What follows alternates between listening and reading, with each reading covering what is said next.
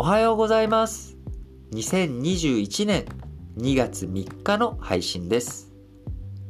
アメリカ議会は、アメリカの今年の経済成長率を4.6%程度になると今見通しています。これはコロナ前の水準を回復するという勢いになりますが、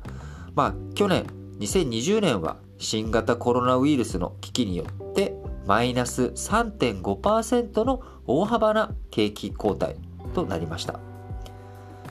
ところが今年2021年については財政出動の効果、そしてまあコロナが落ち着くだろうということを見通して、まあ、今現在では4.6%の成長が見込まれるという発表となっております。ただ、この4.6%成長の中には財政出動、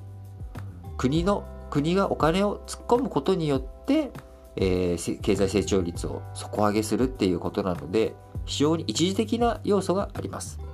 なので2022年の成長率は 2.9%2023 年には2.2%と緩やかに鈍化していく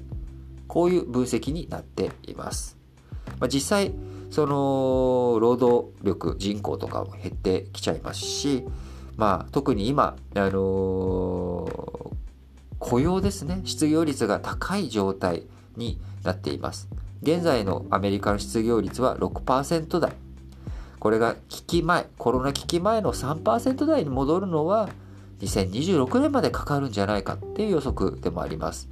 今後、